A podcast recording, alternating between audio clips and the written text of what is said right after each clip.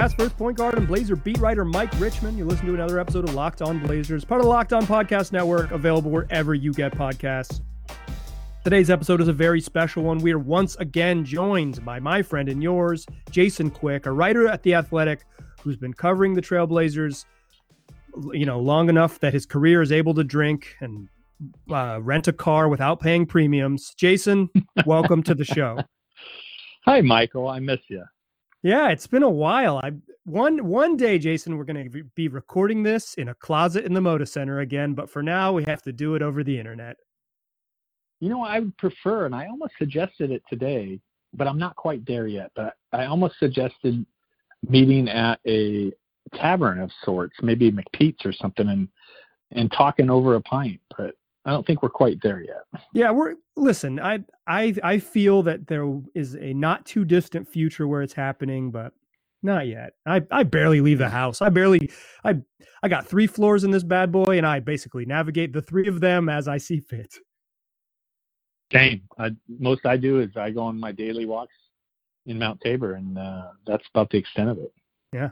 Well, one day we'll be back we'll be back recording this podcast on location, live on location. Uh, but for now, we'll settle for this. Jason, you wrote a story that posted today on The Athletic that was about how Damian Lillard considers what ifs um, about this season. And I was surprised to hear him say that. Were you surprised that he considers sort of the the what ifs or the the who's not around um, and on this on a nightly basis? I wasn't terribly surprised just because, you know, it, it's well documented how much pressure CJ in particular uh, takes off of Dame.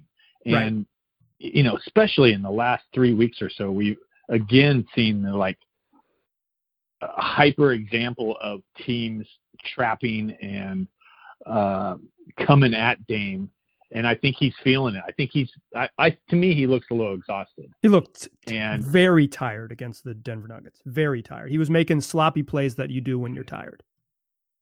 Yeah, and so I think in those instances, he's like, "Dang, it'd be nice to have CJ here." And then also, I I just think they operate differently, both offensively and defensively, uh, with Nurk in there. You know, the right. the pick and roll is their bread and butter, and they he's been running it with Enes a little bit, um, particularly early in games. But you know, with Nurk, that is a huge weapon for them, and so much of their offense uh, can be facilitated at times through Nurk, where Dame doesn't have to do everything. And I think right now he's feeling as much as he has tried to empower those around him, and as much as he has gained confidence and enjoyed seeing the likes of Ant and Nassir and Gary blossom, he still feels like he has to do a lot, I think. And he does have to do a lot. So I, yeah. I think that's catching up with him. But the reason I brought it up to him last night was because I think in these last two games against Denver and Phoenix, two very good teams. I mean, Denver obviously is better than their record. Yeah, um, they're good. Yeah. You know, we've seen the the Blazers are not in their, that category. They're not in Phoenix and Denver's category right now, as as presently constructed. Right. And that makes you think that, dang, what would this? I would like to see these games played with with Nurk and CJ, and that's why I was coming at Dame. How I was coming at Dame was like, you know, do you have do you have that tendency to go, dang, I wish I had these guys? And surprisingly, uh, or not surprisingly, he said, yeah. Yeah, I, I mean, uh, I would be surprised if he brought it up on his own. Like that's not his style. He's yeah. because he would see that right. as making excuses. But I'm not surprised that when you asked him that he answered it honestly. Like, of course I think about those dudes. Um, I was just somewhat surprised at how, in some to some extent, how open he was about saying like I think about it all the time. Like, how could I not? How could I not like right. go through a game, go through a loss in my head, and think like, man, wouldn't it be a lot better if I was swinging the ball over to CJ McCollum to sort of take some pressure off me as opposed to um, you know, no disrespect to Gary Trent Jr., but he's just not um, as creative of a playmaker as as CJ. He's um, he he does some things well, but he is not CJ McCollum, and he doesn't he doesn't provide the release that that CJ does. Right, and same thing with Nurk too. Like yeah, I, I mean earlier, the, the Nurk how much is, they run. Yeah, the, the Nurks like with but, Kanter, you can run a pick and roll and score, but it's one read. You pass it to Kanter, he tries to score. It's not pass it, rescreen, handoff, all you know, all those little creative things that Nurk is so good at. Like you just you lose that when you um with with going to from from Nurk to Kanter. I mean, Kanter is a really good offensive player, but he is not using Nurkic. Yeah, and you know, I think too that Dame sees the potential of this group offensively. Um, and it's only going to get better when when CJ and Nurk get back. Uh, I was given an interesting graph this week. The Blazers starting five right now: uh, Lillard, Trent, Jones, Covington, and Kanter have the highest offensive rating in NBA history. Wow! And this was be- this was before the uh, I think this was before the Phoenix game. Their their offensive rating was 143.6. The second most was Golden State in 2015-16 with Curry, Thompson, Iguodala, Barnes, and Draymond. Yeah, the the, the death third, lineup, the aforementioned death lineup. Yeah, right. And then you have Toronto with Lowry, DeRozan, Carroll, Patterson, and uh, JV. Mm-hmm. And Cleveland, Cleveland with uh, LeBron James and Irving and Kevin Love. Uh, but of all those lineups, this is operating uh, at the highest rate. And so I think when you add CJ and and Nurk to that, um, I think Dame can see the potential that we can be pretty damn unstoppable. Yeah, and if they're that good offensively, obviously it might catch up to them in the playoffs, and that's a whole nother beast. But to get there and to and to avoid the difficulties of the play-in round, like if they're just if they're that good on offense and that deep on offense, like that's that is um that really changes the calculation in my opinion. Uh, it's is is if they're if they're like you know if they play whatever it is 15 minutes a night or or 18 minutes a night with the an all-time great offensive lineup on the floor, uh, they'll be in a pretty good spot. Yeah, but you know, ultimately, and this is seems like any conversation you have with the Blazers, all roads lead back to the defense, and that and that's going to be the big question whenever you know Nurk and, and CJ come back is what level of defense are they going to be? Are they going to be around 17, 15, or are they still going to be in the 20s? And I still think if they can get in the teens and still maintain a top five offense, this team can be dangerous just because you have Dame at the end of games.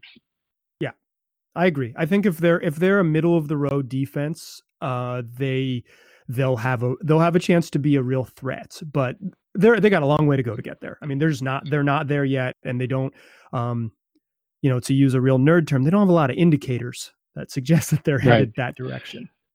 But you know what? I was floored, Mike. You know, I I, I did a story with Seth Partnow uh, last week about the defense, and then also mm-hmm. I talked to people in the Blazers front office, and you know they given a bunch of numbers, and I was stunned to see that CJ had the third highest defensive rating on the Blazers this year, and I remarked that to somebody in the Blazers, and they said he's been having a, he was having a monster year on both sides of the ball.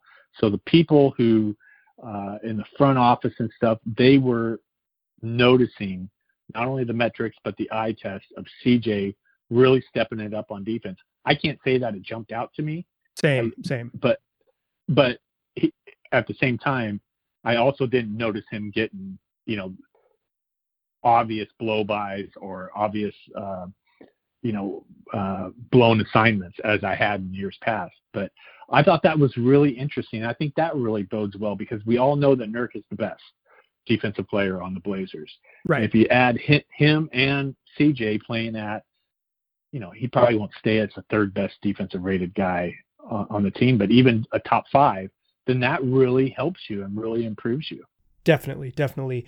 It's I mean, we're going to be we're to be talking about their defense until you know for for as long as they're playing games. It's going to be a big question for them so let's let's talk a little bit more about the defense actually in the second segment. But before we get there i want to tell my listeners about bet online y'all know bet online it's the fastest and easiest way to bet on all your sports action.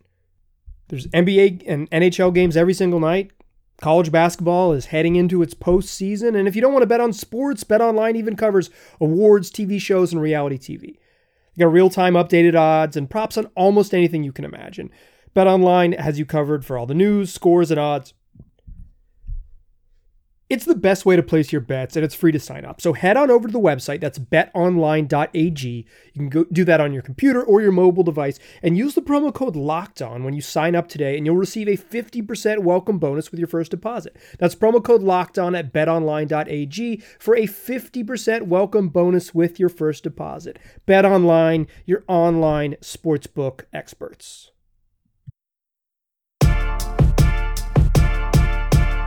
At Locked On Blazers, you know we got you covered for all things Portland basketball, but you might be wondering, where do I get the rest of my sports news? Well, don't worry, because the Locked On Podcast Network has you covered there too with the new Locked On Today podcast. Hosted by the great Peter Bukowski, it's all the sports news you need every morning in under 20 minutes. So subscribe to Locked On Today wherever you already get podcasts. All right, we're still chatting here with Jason Quick of The Athletic. We were talking a little bit before the break about uh, the Blazers' improved defense, particularly CJ McCollum has having a, a pretty good defensive season, at least by the advanced stats. But there's two guys that stand out to me who have just who are pillars of the Blazers' defensive success or, or, or keys to the Blazers' defensive success who have clearly looked better this season. Derrick Jones Jr. and Robert Covington seem to have figured out how they fit on this roster over the last couple weeks. Uh, no you know, they're they're still flawed, of course, but they look much more comfortable on both sides, and they've really they're really good defensive playmakers in the way that the Blazers haven't had. That said, they only forced one turnover the entire game against the Nuggets, so uh, yeah, the recent examples maybe aren't as strong. But if you've been watching this this team as of late, like those guys look more comfortable, and they look, and that is a that raises this team's ceiling because they're going to play a bunch and they have to play a bunch. Yeah. You know, I, I think both of them, and I think I've said this before on this podcast, both of them have been as advertised. You know, mm-hmm. when they picked them up, um, this, the way they're playing now is, I think, the way everyone envisioned in the front office and in the coaching staff. Uh, took Robert a little bit offensively, took him some time to, to get his groove offensively. And I think Derrick is looking more and more comfortable on both sides as well, but particularly defensively. Um, you know, I, I, went back and I watched a ton of film. I, you know me, I'm not a big film guy. I am stunned Blazers, to learn this watching film. Tell me more. I I spent like four straight days uh, just going through each game, pause, rewind, pause. Yeah. What went wrong here? Who's at fault here? And early on in the season, you could see Derrick. He, he felt a huge responsibility to cover up for people. And at mm-hmm. times he was running around almost like a chicken with his head cut off because he was trying to plug. It looked like he's trying to plug holes in the dam, you know. Right, right, right. And right. now I, now I think he's much more in control. And I don't, I don't know if he's trusting guys more, or if he just understands the system more. That okay, I just need to stay here because if I go and help there, that's going to open up this. Right. But he, he's playing much more in control now, and as a result, I think he's having more of an impact. We're seeing a lot more block shots, deflections, uh, and just his guy not giving up, but like giving up the ball. Like, okay, nope, nothing here. Got to sure. give it up. Um, and then also when I was watching film, Enes Kanter gets killed, you know, and, and the numbers are not kind to him and all that. He is better than I thought defensively. He really He's, is, and and I watched him many many times. Uh, and yeah, he gets beat. Everyone does, you know. Yeah, he, he's slow laterally for sure. Yes, definitely. That's where he gets hurt. But as far as you know, staying vertical, getting his hands on balls, uh, and, and being a presence, he's not bad. He hasn't been bad for the Blazers this year. And a matter of fact, he's been really key at, at some big moments for the Blazers. So uh, those are two of the things that really jumped out at me when I sat and that, that, that's the hardest I've watched tape since I've been covering the Blazers in 20, 23 years. Well, it turns um, out if you can have no personal connections to the team due to health and safety protocols, you got to go do something. yeah, and, and plus just being locked in your house and you know. Yeah, exactly, exactly. Nothing this is else this, to do. It's like okay, in, in two plus decades this was this is what forced uh, jason to say you know what i'm going to give up on interpersonal relationships for three days Uh, uh, there, there's a silver lining for you. Is that is that Jason's pouring over the film? Um, yeah. All right. In the third segment, I want to ask you about who's benefited the most from the absences of CJ McCollum and Yusuf Nurkic, and talk to you a little bit about the Blazers' open roster spots.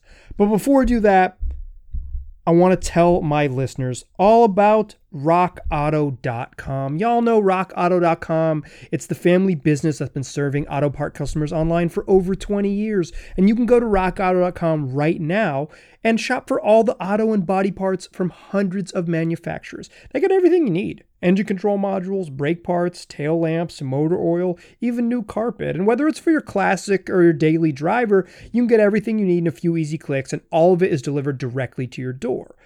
Plus, the rockauto.com catalog is unique and remarkably easy to navigate. You can quickly see all the parts available for your vehicle and choose the brands, the specifications, and the prices that you prefer. Best of all, the prices at rockauto.com are always reliably low, and they're the same for professionals as they are for the do it yourselfers. Why spend up to twice as much for the same parts? You don't have to do that. Instead, go to rockauto.com right now and see all the parts available for your car or truck. And while you're there, make sure you write locked on in their How Did You Hear About Us box. That way they know we sent you. Amazing selection, reliably low prices, all the parts your car will ever need. RockAuto.com.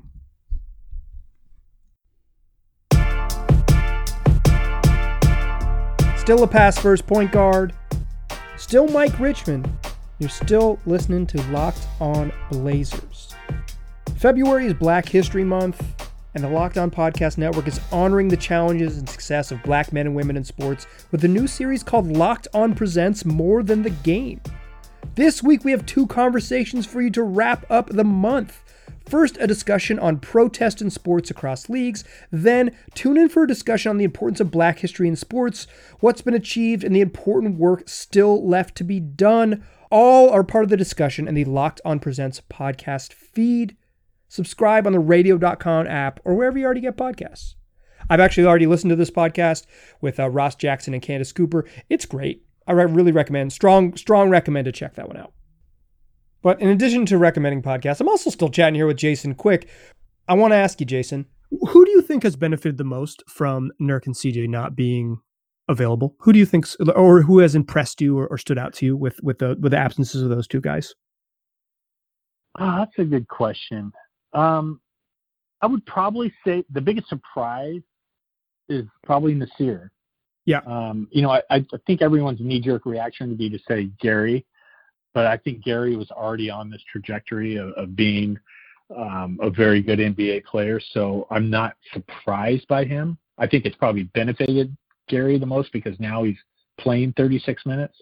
But going back to like what really surprised me is Nassir and and Nassir. I don't know if Nurk and CJ were in the lineup if if there would be time for him because then Gary's playing more three, right? And they're you know and then you're choosing between there, Rodney and Melo and him, and it's just it it just right goes down the he line. He just gets pinched out. Yeah. Right. So, uh, but Nassir has really, really impressed me, and you could just see it. His shot, his shot looks so much better than when he arrived at the Blazers. I I remember when he when they drafted him, and it must have been like summer league practices, or it might have been his first training camp, and he was on a court all by himself shooting threes, and I was like oh my God, that shot looks worse than Evan Turner's three point shot. You know, it was flat. Yeah. It just didn't, it just didn't have the, the form, but, um, you know, it's been well documented. I've written on it a couple times about how during the shutdown, the NBA shutdown, nobody took more shots than Nassir Little. 11,000 shots before the bubble, um, from March until till July. You know, they have those machines at the practice facility that that chart shots he shot over 11,000 shots, and boy, he, he's hitting it at a high rate. I 60 some percent, I think, in February. He's 12 of 22 in February. Yeah, and and it's a beautiful looking shot. It does. It you looks. Know, it, he looks it, like a shooter. He looks like a shooter when he yes, lets it go for sure. Yes. And then you know, last night I I thought that the stats aren't going to show it, but I thought his defense was pretty solid last night. Um, he contested. He was in the in the thick of it. Um, so I I've been really impressed with Nassir, and I think it's going to be real interesting to see how Terry uh, manages those minutes between Nassir and Rodney because Rodney right now, um, entering this week, he had the lowest PER of any rotation player in the NBA. I think it was around four. Uh, yes. And, uh, t- typical uh, league average is like 15 for those listening at home. Uh, uh, PER of like 15 is about like an average level player. Uh, above right. 20 is a pretty darn good player. So um, he's you know several standard deviations away from from being an average NBA player right now. Yes, and you know I think we all know those of us who've watched every game and stuff. You, you, we've seen flashes of Rodney it's sure. here and there, but also we've we've seen him struggle, and I think we have to be patient with him coming off that injury. Uh, it's been a weird season. He's dealt with other injuries other than the Achilles. You know, he's had the quad thing. Yeah. He had an ankle thing. Um, but you know, we're getting into the time where you need to win. You have to balance being patient with Rodney, or you know, hey, we need to win games. We need to put our best people in there. Uh, I think Rodney has built up a lot of equity within the organization because of what he did in the 2019 playoffs. Mm-hmm. Uh, you perform the way he did, you earn you earn that within the organization. And as you know, Terry Stotts is very loyal to guys who have performed at a high level in a high um, leverage time.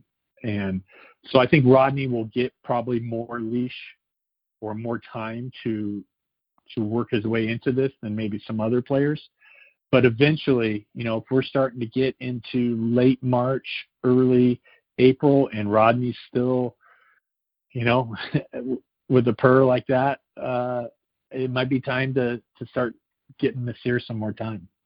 Yeah, my, my read on Rodney's playing time right now is that he can dribble, he can run pick and rolls, and mm-hmm. because mm-hmm. of the way the second unit works with so limited, such limited ball handlers, like Ant, it just isn't a point guard. Um, it's just it's just not that right now, um, and that's fine. He can do other stuff, but he's not that.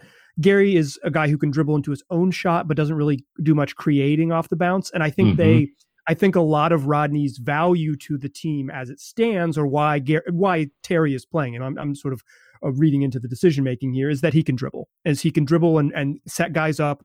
It allows people, it allows the scorers to play off the ball. He can run pick and rolls. He can and he can get them into stuff. And I think when yeah. CJ gets back, and you have more guys who can dribble and more guys who can set stuff up, then Rodney's role could could because it'll change just fundamentally then the decision making changes like the the calculation of right. what you're asking him to do changes. Right. Yeah that was real interesting uh, what terry did in the first philadelphia game where you know dame was out and a bunch of guys were out.